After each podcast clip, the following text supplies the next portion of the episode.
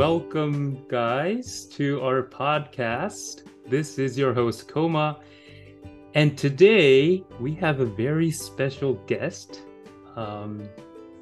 本日、ムキムキ夫婦のポッドキャストではですね、初めて本日特別なゲストをお呼びしております。で、本日のゲストは、私、Komaの中学時代の同級生で、海外経験豊富、大親友の近藤くんです。Thanks so much for coming today.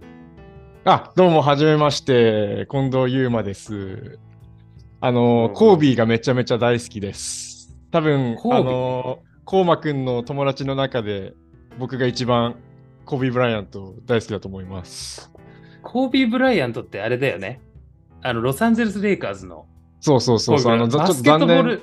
そう、非常に残念ながら、2020年の、ヘリコプター事故でちょっと亡くなってしまったんだけど、そう、もう、超レジェンド、スター選手。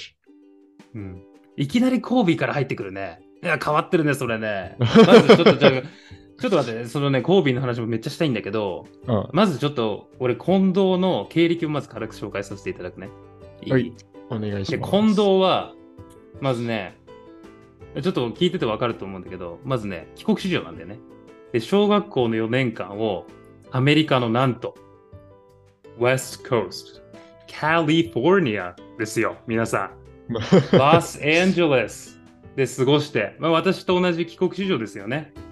で、小学校2年生から5年生、約4年間アメリカで過ごした後、まあ、日本に帰ってきて、で中学生の時3年間私と同じバスケ部に所属しておりまして、まあ、青春時代を共に楽しく過ごしておりましたと。まあ仲良かったです、すごく中学校の時は。で高校はそれぞれまあ別々の道を歩み、まあ、現在は商社マンを経てですよ、大手重工業メーカーに勤務されているということで、すごいね。で将来的にはまあ海外でどんどん働いていきたいと、おっしゃっておりました。で、こうもね、私たちこう同じ帰国子女ですが、まあこうも違う道を歩むかとね、なかなか面白い経歴を持っておるんですが、今日はねいろいろと海外生活だったり、日本に帰ってきてからまあその海外の経験がどう生きてきたのかっていうのをいろいろ聞いていければいいのかなっていうふうに。思います。よろしくお願いします。ありがとうね。よろしくお願いします。うん。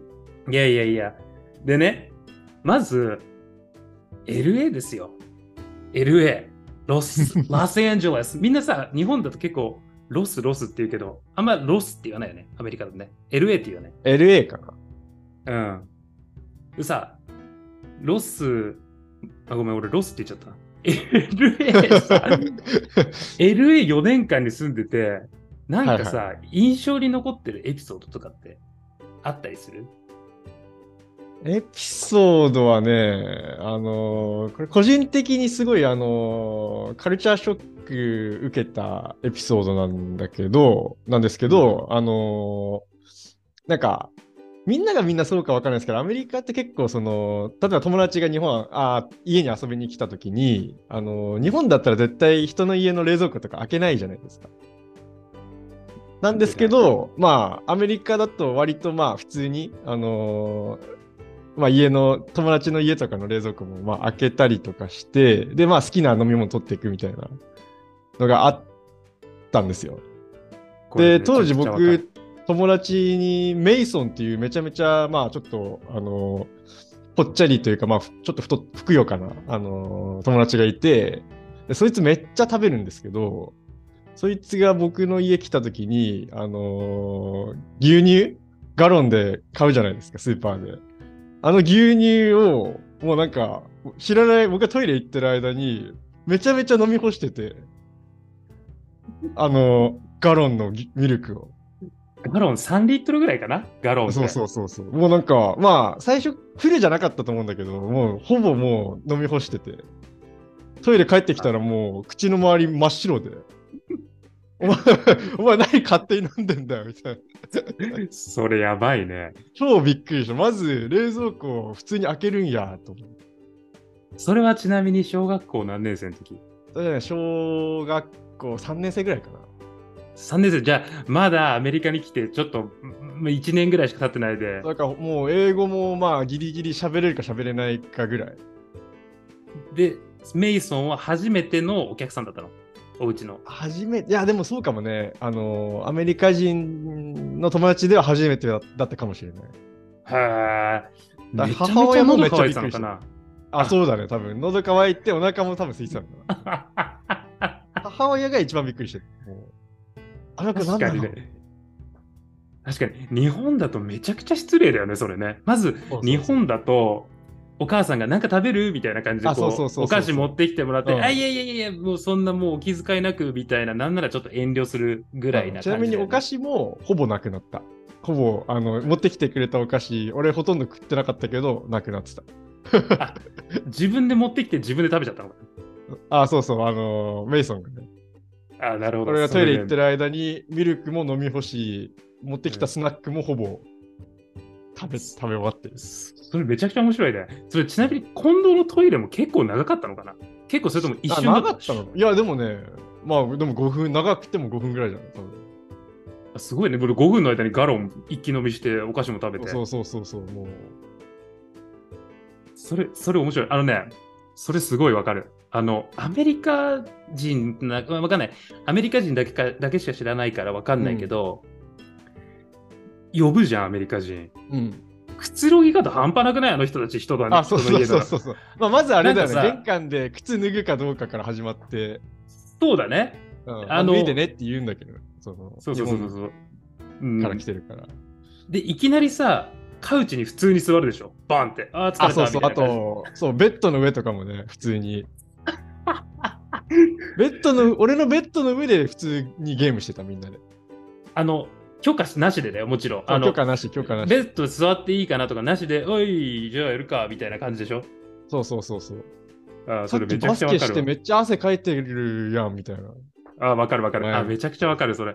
で、普通にさ、リビングのカウチに座って、コーヒーテーブルってあるじゃん、ちょっと低めの。うん。あれに普通に足のっけ出すやつとかもいるよね。あるかもね。でもあんまり気にしないんだよね、だから。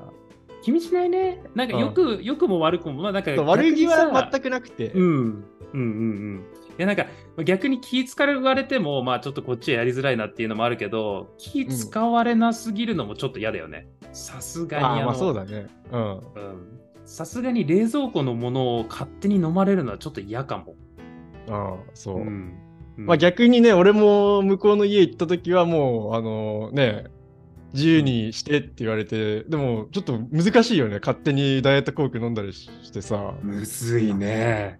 ましてや口つけてガロンミルクはちょっとやらんな。あ、それはな。口はねギリギリつけてなかった。一応コップでやってたけどでもコップはまた自分で自ら出したんだねまあまあ多分そうだね、確かそうそれめちゃくちゃ面白いね。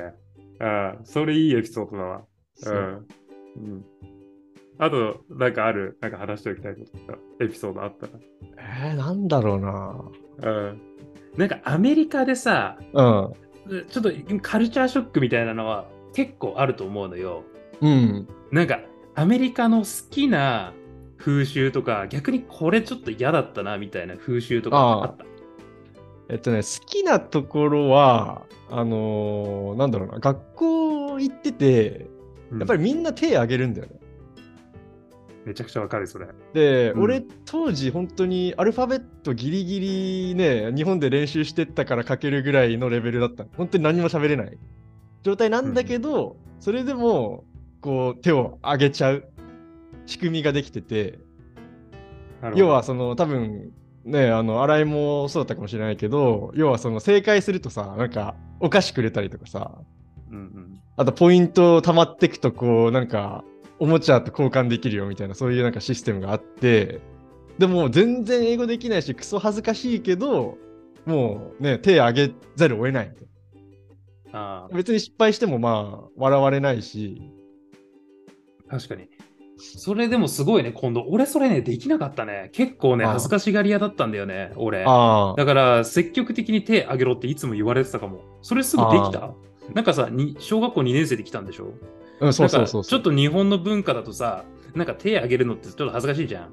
うん。それってもうすぐできた？いや、なんか俺もともと日本では結構目立ちたがりだったから、その小1とか小2は結構上げてたんだけど、アメリカ行った時にやっぱ自信が全くないから、うん、そこで最初上げられなかったんだけど、なんかそういうね、獲物でこうなんていうの、餌を吊る下げられて、こうモチベーションっていうか。なるほどね。うん。あ、じゃあ比較的やっぱりアメリカの学校すぐ慣れた？いやでもね、最初の1年は正直ほとんど喋ってない。あ、そう。なんか無口のやつだと思われてた、多分。まあそれはだから、悪いことではあると思うんだけど、英語ができないし自信がないから全然喋ってなかった。やっぱそうなんだね。で、1年ぐらいしてようやく、まあ、ちょっとだったら喋れるかなぐらいになったから、まあ少しずつ単語とか言い出したぐらいかな。ああ、なるほどね。じゃあもうある程度、そのなんて言うんだろうな、小学校2年生で、まあある程度自分が違う環境に置かれてるっていう認識がある状態じゃんね。うん。俺の場合ね、それがね、なんだろう、まだアイデンティティすらなかったんだよね。もっと早い時期に言ってたんだよ。俺はね、6歳ぐらいに言ってたのかな。だから、自分が英語を喋れないっていうことすら認識してなかった。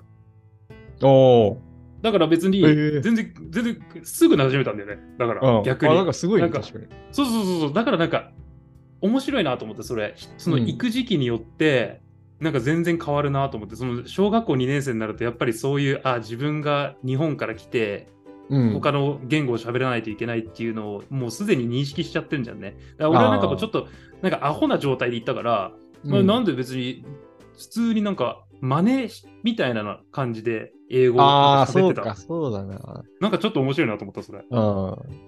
だから多分ね、年取ってから行く方が難しそうな気がするよね。なんかその余計なこと考えちゃう。それあるね。それめちゃくちゃあるね。だから俺は小学校の時言ってたけど。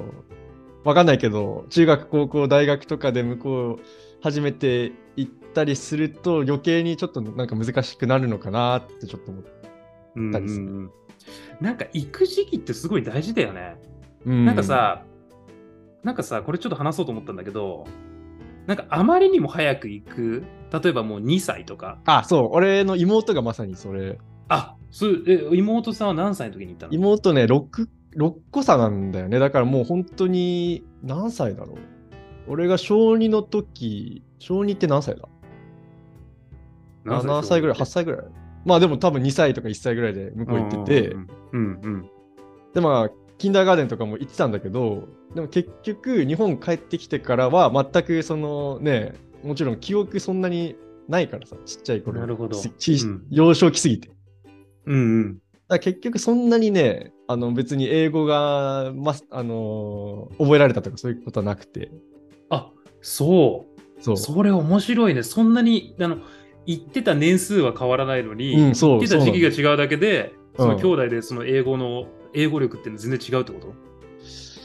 そうなんだよな。だから、あと多分2、3年ね、成長した時に言ってれば、多分ピークだったのかもしれないんだけど、それめちゃくちゃ面白いね。なんかさ、逆にでもさ、じゃあもっとアイデンティティが養われた時期に行った方がいいっていうと、そういうわけでもないじゃんね。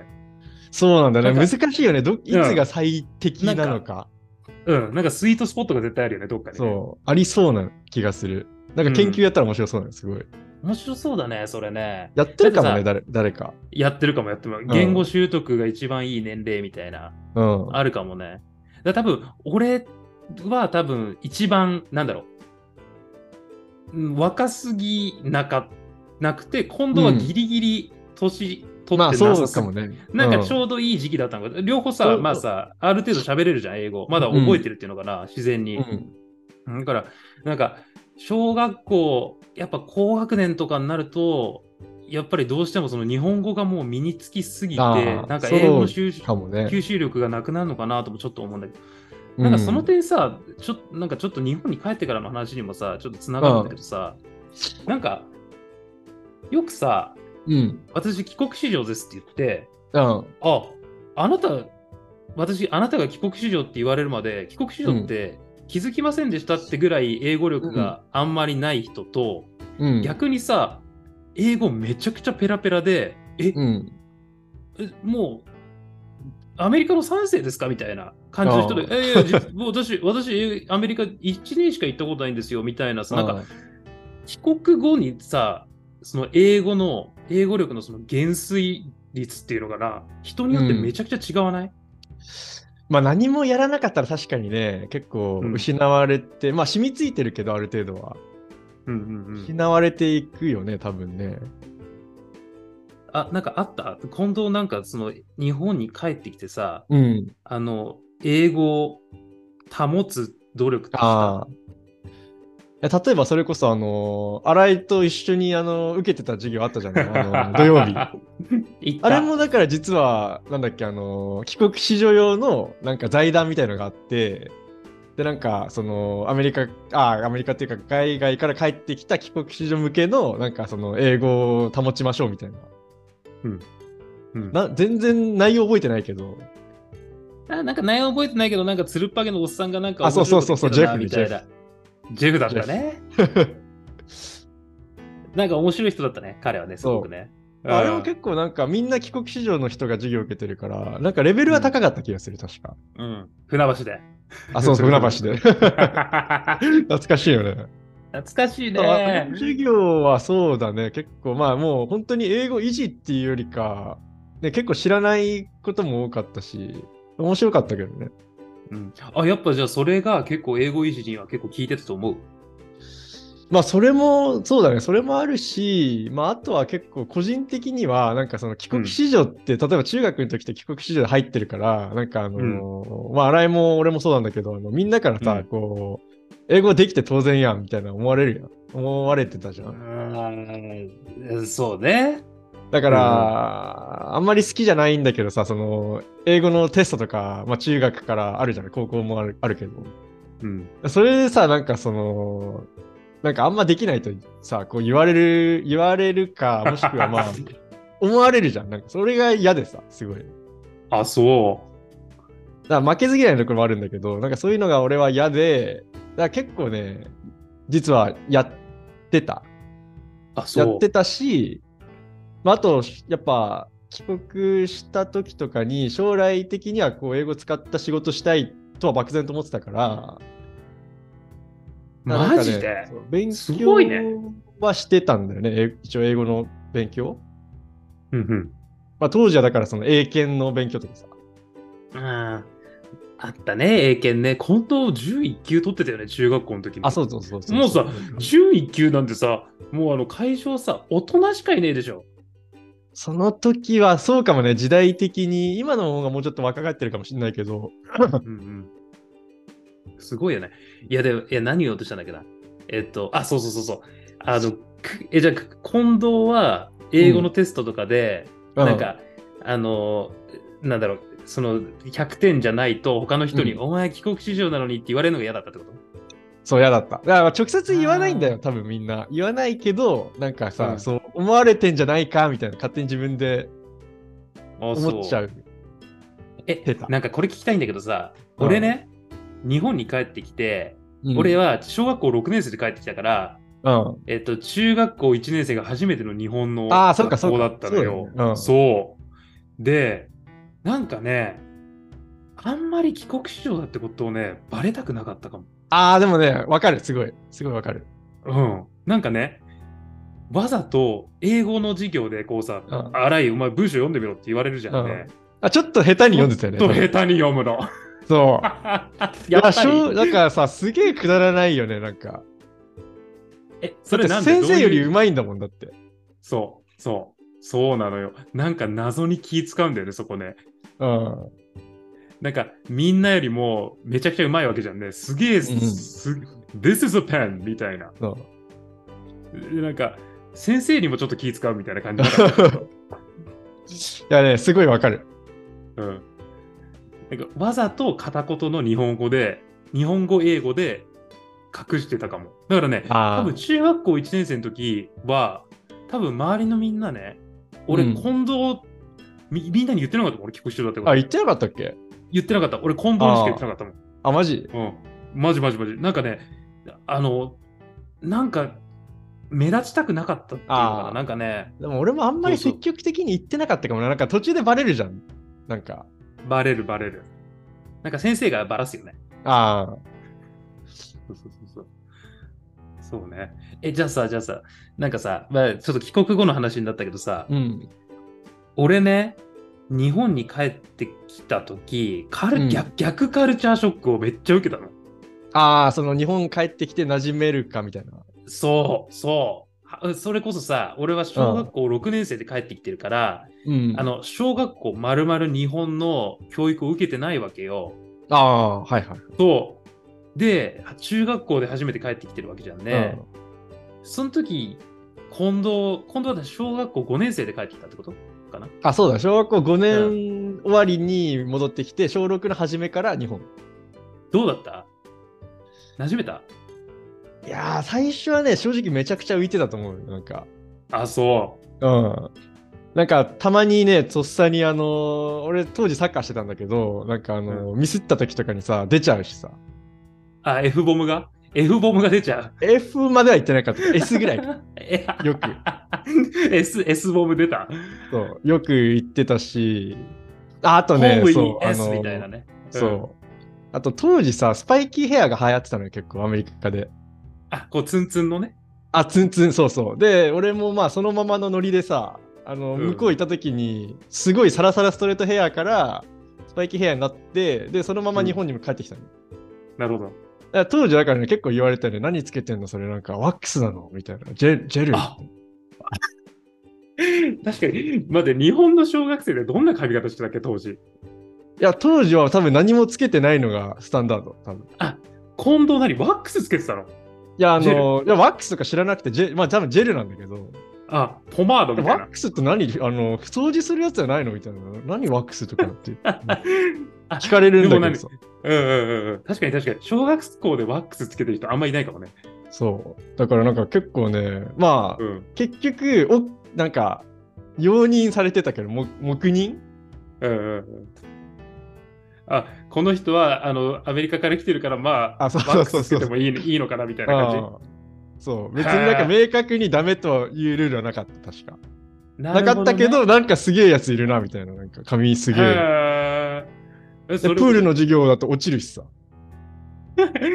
プール行ったらこいつつけてないとこんなんなんだみたいな感じ。あ、そう。それ、ちょっとだった。ああ、なるほどね。ちょっと待って。今、外見の話じゃんね。なんか、内面的な、なんていうの、こう、精神的なさ、こう、ストレスみたいなのなかったの？まあでもあれだよね。やっぱさっき言ったやつでさ、俺はそのアメリカから持ち帰ったやつを貫いて全部さ手挙げてたの、結構授業で。あ、それめちゃくちゃわかるわ。俺もそうだわ。いやでもいないのよ、その一緒にさ手挙げるやつがいなくて、ほぼ、まあ、たまに一人ぐらいとかいるけどさ、うん、でなんかちょっとなんていうの、先生に気に入られようとしてるんじゃないかみたいなさ、たまに言われたりするんだよね。なんか。なるほどね。難しいなと思って、なんか、そんな気はなくてさ、わかるから手挙げてるだけだし。なるほど。しかも、バックつけてるしね。そう。で、しかもなんか知らない、よくわかんない悪そうな言葉、サッカー中に発するし、ね、そう怖いよね。そう。それめちゃくちゃある。俺もね、中学校1年生の時はそう感じたかも。なんか、授業中にみんな発言しないなって思った、うん、初めて。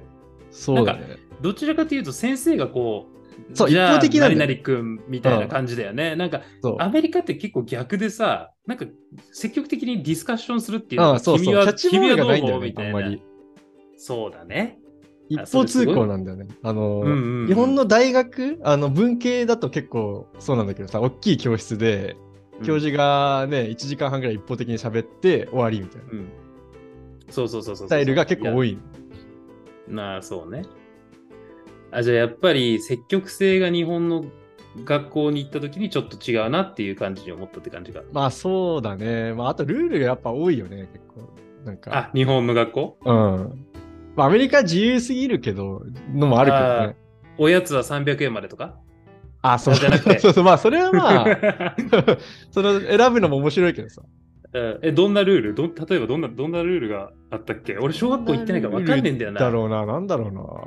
なんか机をこう掃除するときにあげないといけないとか。なんか、あ、まあそれもあるよね。掃除しないしね、そもそもアメリカね。アメリカ掃除ないよね。うん、ジャニターがやってくれるじゃん。そうそうそうそう。雇ってて、ちょっと柄の、そうそうそう。アメリカは掃除ないよね。そう。あそこ一つ違う、大きな違いだね。そう、掃除ない。なんなら日本の小学校って掃除結構なんか大切なものじゃない。ね、そう、初めて俺三角巾かぶってさ、めっちゃ似合わなくて面白かったもんね、なんか。ツンツンしてるからさ、すごい膨らむのよ。なるほど、俺せっかく今日さ、整えてきたのに、これ、あ、そう、それ面白いね。そう、三角巾して、うん、とかね。うんうん、掃除ね、掃除でかいね。あと、書道とかさ、やったことないからさ、全然できない。筆の使い方わかんないから。あ、いろいろ細かいルールあるもんね、書道ね。うん、なんかこう何、まずこう何、こうなんか水でこうなんか鳴らさないといけないみたいな。墨こうやったりとかさ。ああ、確かに書道の授業ないわ。やってない授業が結構多くてさ。うんうんうん。体育にしてもさ、まあ、球技は大丈夫だけど、例えばハードルとかさ。マットとか、鉄棒とかさ、なんか。ああ、鉄棒ね。俺、逆上がりとかできなかったもん。あ、マジでやっぱやんないもんね。俺は一応なんか小2の時にいたからさ、やってたけど。あ、そっかそっか。なんか二重跳びとかはやったことなかったね。縄跳び。うん。わかる。全部できなかった、俺。なんか、太ってる自分より運動神経悪いやつよりが、逆上がりとか二重跳びできてるのに、なんか自分だけなんかできないのすげえ恥ずかしかったもん。なんか僕もできないのみたいな。わかるわかる。あれね、やってないとできないもんね。なんか別に運動神経そんなに関係あるのかわかんないけど。うん。あ、それ確かにそうだね。組体操とかね。あとね。あ、ないよね。ないね。うん。リコーダーもできなかったの。うわ。めっちゃわかる、リコーダーは。リコーダーできない前に、俺、譜面が読めなくて、まず。あ、わかるわかる。読めないね。譜面をまず誰かに頼んで振ってもらって、そのドレミみたいな。ああ、なるほど。書いてもらって、で、家でも覚える、完全にコピーして覚えるしかない。わかるわ。俺さ、なんかさ、中学校の時もさ、なんか音楽のリコーダーのテストあったの覚えてる？あったあったあったあった。あの時さ、みんなの周りを指を見て、ちょっと1音遅れて俺吹いてたの。ああ、わかるわかる。自分だとわかんないから。テストじゃないときは、なんかね、適当に吹いてないけど、指だけなんか動かしてる風。そうそう、なんか本当に風のそそよきぐらいのこう、息のこう入れて、ヒューみたいな感じだった。あ、わかるわ。そう。なんか結構みんなやたらとリコーダーうまいなと思って、中学校入ったとき。そうだよね。なんかリコーダー、好きな子のリコーダーを舐めるみたいなギャグが俺分かんなかったもん。どういうことみたいな。そうそうそうそう。あ、それ面白い、ね。家庭科もできないしね。家庭科ね。ミシンとかさ。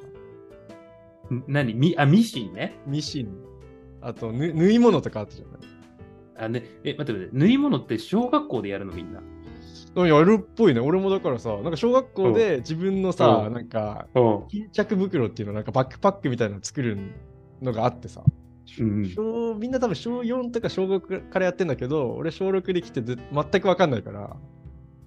あ、じゃあそれもできなかったんだね。それもできなかったよね。だから結構ね、なんかその日本の学校でやる勉強は一応アメリカいるときにさ、帰国するからって言って土曜日にやってたのよ。日本の補習、はいね、補習校みたいな学校行ってて、そうだから勉強は自分もまあできる自信はあったんだけど、なんかそのやってないことはできないから。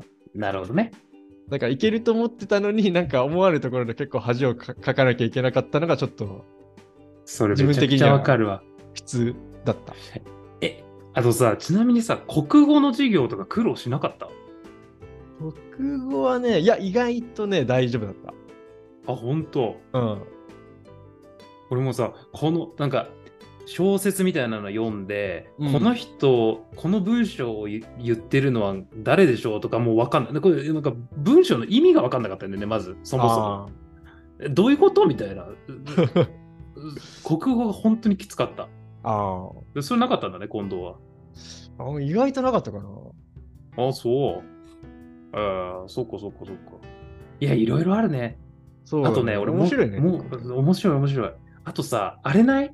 なんかさ、俺中学の時、うん、ほらアメリカって誰とでも挨拶するじゃん。目があったら絶対に。ああ、そうだね。そう。じゃん。だから例えばさ、もう普通にスーパーとかで、なんかアメリカのスーパーとかだとさ、なんか俺ちっちゃかったから、うん、おばちゃんとかがなんか何歳とか絶対聞くじゃんね、うん、すれ違ったら。ある。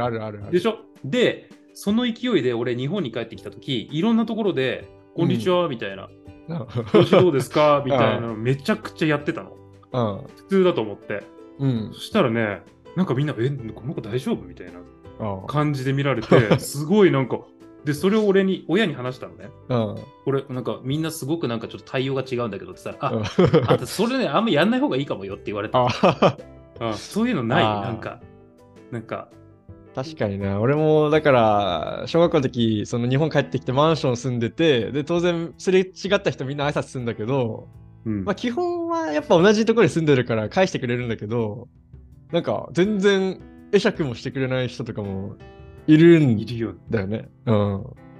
ちょっと傷つくよね。なんか傷つく。冷てえなと思った。こっちはもうさ 120% ぐらいのスマイルで、こんにちはって言ってるのに何も返ってこない。うん、そうね。こう髪の毛しっかりこう整えてね、うん、やってんのに。ああ、いや、面白いね、これね。これ面白いわ。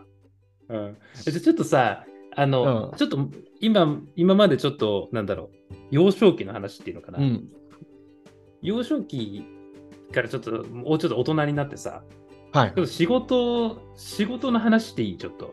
うん。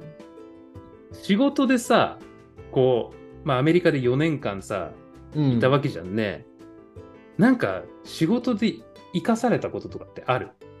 まあ、たくさんあると思うんだけどさ、英語力はもちろんそうだと思うんだけど、うん、なんか、まあ、もちろんそのアメリカにいるとほらさっきも言ったけどこう積極性とかもあるし、うんまあ、コミュニケーション能力とかもすごい高くなると思うんだよね。なんかある、うん、そういうあ、そうだね。なんか、まあ、英語はもちろんなんだけど、英語力は、うん、それ以外で言うと、うんなんだろうな、やっぱ異文化の人のなんだろうなことをなんかまあリスペクトした上で接することができるみたいなところとかもそうかな。なんか例えば前の職場商社の時に、まあ、ベトナムとかインドネシアの人と仕事することあって、で例えばインドネシアの人ってお祈りの時間が決まってて。なるほど。その時間も絶対仕事はできない、うん、でもそれってまあ日本人からしたら何なんだよ急いでるのにって思うかもしれないけど、でも彼らにとってはもうすごい当たり前のことだし大事なイベントっていうかまあ行事だから、まあ、そこはちゃんとねリスペクトした上でそこをうまくこうなんだろうなそこの時間を除いてちゃんとうまく一緒にお願い事をお願いしたりとか仕事したりとか、うんうんうん、アメリカ行った時も俺が住んでた地域は結構純粋なアメリカ人ももちろんいるけどそれ以外のさその国の人も結構多かったから韓国とか中国とかそうだね、メキシコの人とかさなんか、うんうんうん、結構ロスとかなんか異国人っていうかさ異文化の人がこう、そうね、混ざり合ってるような、うん感じだったからなんかそのちっちゃい時にそういうところにいたからこそなんか受け入れやすいのかなって結構日本人みんながみんなそうじゃないけどなんかさこうなんだろうな外国人に対してあんまりこうオープンじゃないっていうかさ なんとなく閉鎖的というか、うんうんうんうん、いうことが傾向があるからそうかななんかそういうところとかまあ、あとなんだろうな、まあ、積極性とかもそうかなやっぱその結構日本の会議とかでもやっぱ学校と一緒なんだよね誰かがこう喋ってでそれに対してさ別になんか1時間とか2時間長い会議あるのに何も喋らず終わる人とかも結構いるわけよ要はまあプレゼンターがいてでまあどう思いますかみたいな感じになった時にさ特にありませんそれでいいですみたいなだけでさなんかね、2時間とかさ、時間使ってんのにさ、なんか何も言わないってどういうことなんだろうなと思うんだよね。確かに。うんうん。そういうところはなんかちょっとやっぱちっちゃい時の経験はあるのかなと思ってて。うんうん。すごいね。すげえいい回答ありがとうね。まずだから一つ目はだからその多様性があるアメリカにいたからこそ、その外国人に対しての政治方っていうのがまず普通の、うん、まあアメリカに行ったことない人とはちょっと違うなっていうとこだよね。うん、多分ね。それすげえ大事だよね。なんか特に日本はやっぱりまだ世界的に見て多様性って面ではちょっと遅れてるよね、うん、やっぱり。遅れてるから、うん、やろうとはしてるんだけどね。うん。やろうとはしてるけどさ、やっぱり海外に出てないからどうやればいいのかっていうのは分かんないよ、ね。まあそうだね。そう。しょうがねえよな、それはな。うん、しょうがない。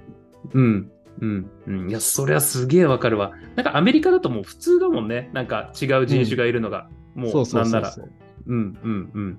あ、それすげえわかるわ。あ、それ。で、二つ目があれだね。なんだ。積極性だから、うん、アメリカで会議中に、うん、なんか逆に質問とか特になしって言うと、うん、お前聞いてたのっていう感じになるよね。そうだよね。そうなんだよね。うん。なんならこう何でもいいからとりあえず言って、うん、でディスカッションするっていうのがやっぱ大事だよね。うん、そうだよね。うん。まあでもそっか、積極性のとことかなのかな、やっぱり。そういうとこだよね。うん、そうだね。うん。実際さ、英語力って必要？どう？英語力はね、うん。どうだろうな。まあ今はちょっと国内の仕事してるんだけど、当時、前のその商社にいた時は、確かに英語は使ってた。うん、まあ電話もするし、メールもしてたし、まあただでも相手も、俺がやってたところってベトナムとかインドネシアだから、言ったら母国語じゃないから。なるほどね。うん、だからなんだろうな、別に周り見ててそんなにすごいもともと英語できる人がみんなってわけじゃなかった。お互いにこう母国語じゃない同士だから逆にめちゃめちゃ難しい英語使ったら多分わかんないから、こう噛み砕いて言うとか。なるほどね。まあ、あとはなんだろう。あ、でもじゃあ、うん、いいよいいよ、ごめん。あと仕事だと結構ね、もう使う言葉決まってるっていうかさ。なるほどね。なんかそんなに別になんだろうな、英語ができないから仕事できないことはないかもね。うん。そっか。でもやっぱ商社だと使うんだね、英語ね、実際ね。普通にね。そうだね。そう。契約書とかさ。契約書は特に難しい。日本語でもたまにさ、契約書の言葉ってさ、難しくて法律用語みたいな。わけわかんないやつを英語で読んでるから、この超分厚い何百ページの。あれ面白いね。それがね、一番難しかったからね、やっぱ。そうか。確かにそれ難しいな。うん、なんかさ、将来的にさ、海外進出したいって言ってたじゃんね、うん、今度ね。うん。それではなんでなの？それはなんでだろうね。海外駐在したいと思ってて、うん、なんでかって言ったら、まあ、なんだろうな。まあ、昔住んでたから、まあ、海外が結構好きっていうのもあるし、うん、あとやっぱ俺の人生の中で、小学校4年間をアメリカで過ごしたことが結構やっぱり大きくて、うん、で、その4年の間で、やっぱ、自分も結構成長した実感があってだからなんだろうな、また同じような、まあ今やっぱなんだろうな、当時は小学生で今はまあ社会人になってなんだけど、また違うんだけど、またなんだろうな、同じような環境に身を置けばまたこうね、違う見え方ができるかなとか、成長できるかなっていうところかな。うん。そうね。そうだよね。なんか、あれだよね。やっぱり、海外出た方がいいと思う。やっぱ今の、日本。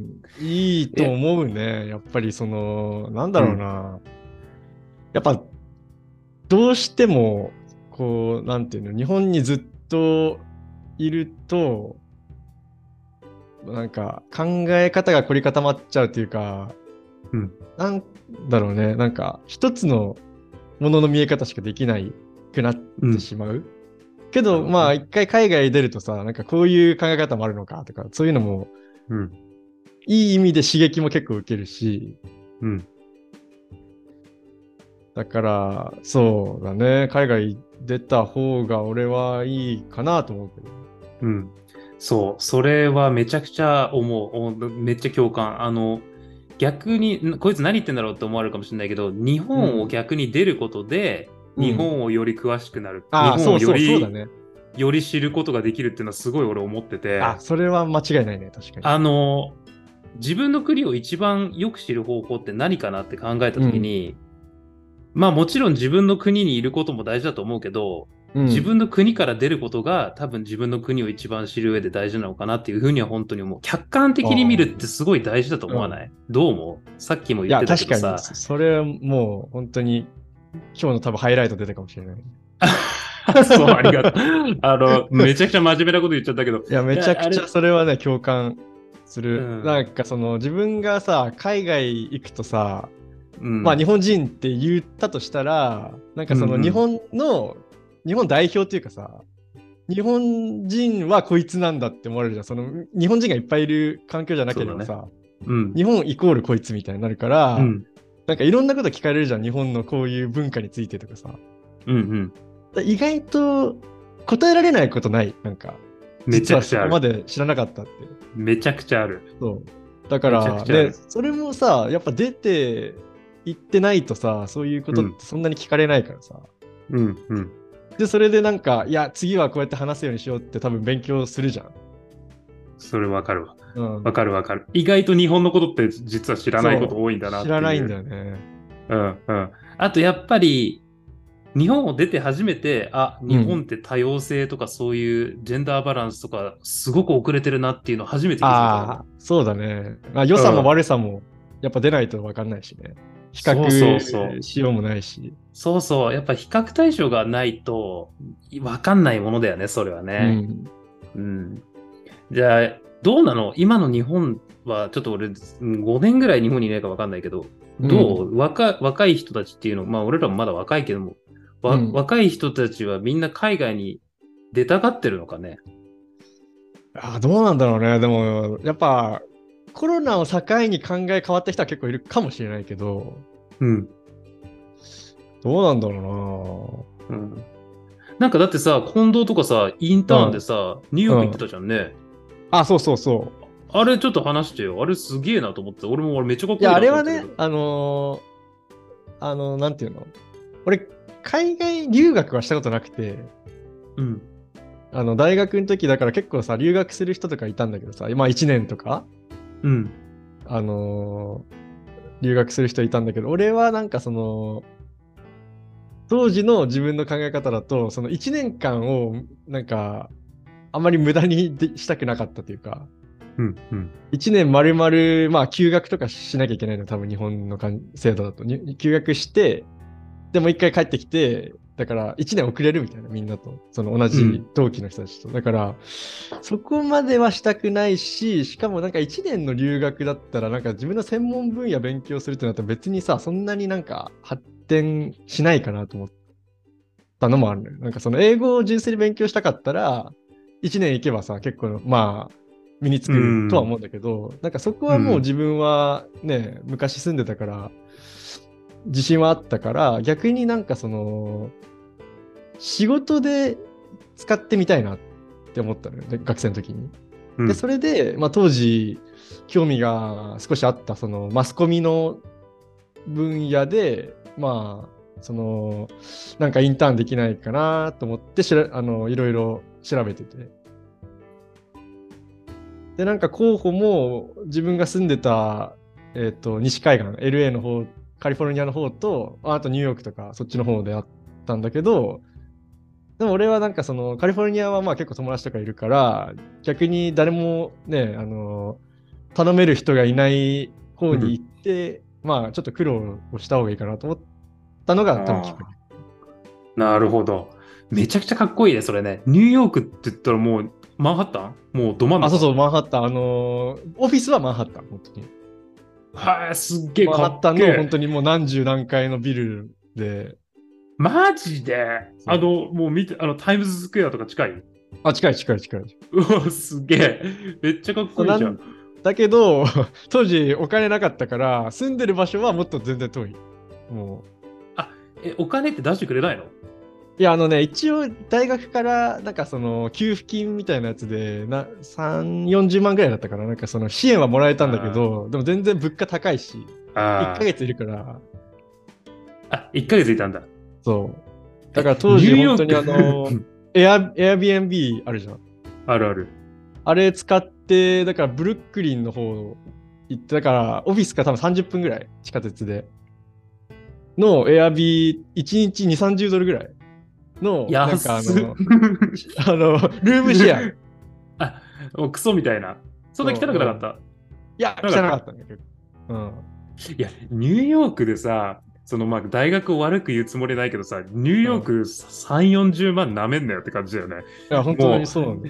ニューヨーク、マンハッタンのさ、家賃なんてもうめっちゃ高えもんな。うん。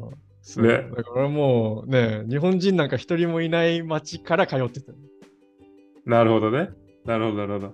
うわ、すごいな。それ、楽しかったそれ。いや、でもね、楽しかった、結構。へえ。インターンだったでしょ？そう。具体的にどういう仕事したの？まあでもね、実際はね、結構、なんだろうな、雑務的なやつが多いんだけど、結局なんかね、応募して通ったのが、やっぱ現地の企業ってさ、もう経験がないと採用してくれないみたいな、インターンでも。へー。っていうのがあって、結局俺が行ったのは日本の会社のニューヨークブランチみたいなテレビ局なんだけど、そうだから結構なんだろうな、仕事の業務としては、まあリサーチとか編集とかしてるのは結構多くて。で、あとたまになんか取材とかに行かせてくれるみたいな。それは結構面白かったね。街頭インタビューとかさ。ああ、面白いね、それね。ニューヨーカーに。あ、そう、ニューヨーカーに。めちゃめちゃ断られるんだけどね。ティッシュ配りと一緒でさ。ニューヨーカー怖えもんな。みんな忙しいのは、金融マンみたいな人がいてさ。うわー、ウォールストリートだ。そう、めっちゃかっこいいスーツとか。あいつらバカにジーパンみたいな感じ。ああ、なるほどね。一番かっこいいやつだ。そう。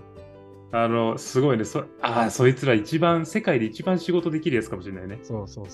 うん。あ、それ。でもニューヨーカーって怖い印象あるわ。なんかもう、めちゃくちゃニューヨークなまりで、めちゃくちゃ喋りが早いみたいな。なんか、英語めっちゃ早くないニューヨーカー？どう？ああ、どうかな。早いかもな。なんかなまりないニューヨークめちゃくちゃ。そんな感じしなかった。なんかある人もいるかも、確かに。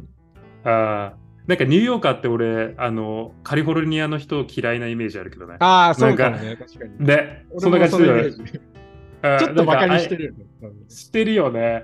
なんかあいつらはなんか、のらりくらり生活しやがってみたいな感じしない？田舎者感だよね、なんか。うん、ある。なんかちょっと敵対視してるよね、ニューヨークとロサンゼルスって。うん。いやー、めちゃくちゃいい話ができたんだけど、最後にちょっと近藤の今後の、まあ、展望、うん、目標、夢などあればちょっと話してもらっていい？そうだね、やっぱ夢はね、さっき話してた通り、海外駐在を目指していて、うん、で、まあ、今はね、転職して国内の営業やってるんだけど、まあ、そこで、まあ、実績積んで、まあ、その次のステップとしては、まあ、海外の、まあ、東京をベースに海外の営業をする。うん、で、最終的には、まあ、自分の会社の、海外拠点に、まあ、4年とか5年とか駐在するっていうのを今ちょっと目標にして頑張ってます。それじゃあ10年後以内ぐらいの目標、それは。そっか、今30になったから、そうだね、だから、まあ5年ぐらいでは少なくとも次のステップには、行こうとは思う。すごいね。ちなみに俺の10年後の夢言っていい？聞きたい。もうね、この近藤とはもう、天地の差だね。俺はもうね、なんとしてもちょっと日本で、うん、アメリカ料理の、うん、フードトラックを出したいっていう。おおマジで面白いね。そうそうそうそう、これちょっとやりたいなと思って。いやごめんね、もう近藤はもうすげえ明確な超かっこいい目標だった。俺はアメリカ、あれもう1列目に今から並んでくから。じゃあありがとう、もう予約しといて予約しとくわ。予約しといて、いろいろ出したいなと思って、アメリカ料理。ちなみに何がメイン？今考えてんだけど、やっぱバーベキューかな。ああ、そうか、うん、そうそうそう、なんかスモーカーでさ、ちょっとじっくり焼いたこうブリスケットとか、なんかさ、あんまり、いやごめんね、なんか近藤に夢とか聞いて、俺のフードトラックのクソみたいな話になって、うん、いやなんかアメリカのさ、いや日本でイメージするアメリカ料理って、多分ハンバーガーかピザじゃんね。うん、そうだね。でもさ、実際アメリカに来て、アメリカ料理ってもっとあるじゃん、美味しいもの。確かに。例えばバーベキューとか、なんか意外と日本でアメリカのバーベキューで食べなくない？あ、出してないかもね、確かにね。でしょ？あと、まあ、メキシカンとか、まあ、メキシカン、アメリカンのメキシカンだよね。アメリカにあるメキシカンとか、すごい美味しいものいっぱいあるから、それをちょっとなんか広めたいなと思って。ああ。うんうんうん。だからまあ、それはちょっと、今後ね、夢、俺の小さな夢、並んでね。魚料理かと思ったわ。魚料理じゃないね、肉だね。うん。柏あたりに出そうかなと思って。柏なんでそんな具体的に。うん。柏あたりにまあちょっと学生とかいっぱいいていいかなみたいな。ああ。うんうんうん。そうそう。まあ、そんな感じで。いやー、今日楽しかったね、本当に。今日めちゃくちゃありがとう。いい話聞けました。本当に。面白かった。ごめん、じゃあ最後ちょっといい？筋トレとかしてる？一応これね、筋トレちょっと最近サボり気味かもしれない。最近サボり気味。今度でもあれだもんね、ランナーだもんね。そうだね、どっちかっていうとそうかな。そうだね、そうだね。そっかそっか。じゃあまあね、今後はね、筋トレもちょっと夢に入れといてもらって。じゃあね、ありがとう、本当に。じゃあちょっと最後に、まあ、このポッドキャストがね、まあ、いいなって思ったらね、まあ、レビューだったりコメントお待ちしておりますので、あと、ツイッターなんかもやっておりますので、まあ、概要欄からフォローお待ちしております。で、本当にいいねって思ってくれた方は、まあ、プロテインだったりサプリを、まあ、実際アメリカに直送していただいても、まあ、構いません。それでは、近藤くん、本当に今日はありがとうございました。ありがとうございました。また呼ぶかもしれません、本当に。何かあったら。ぜひぜひ。はい、またよろしくお願いします。よろしくお願いします。はい。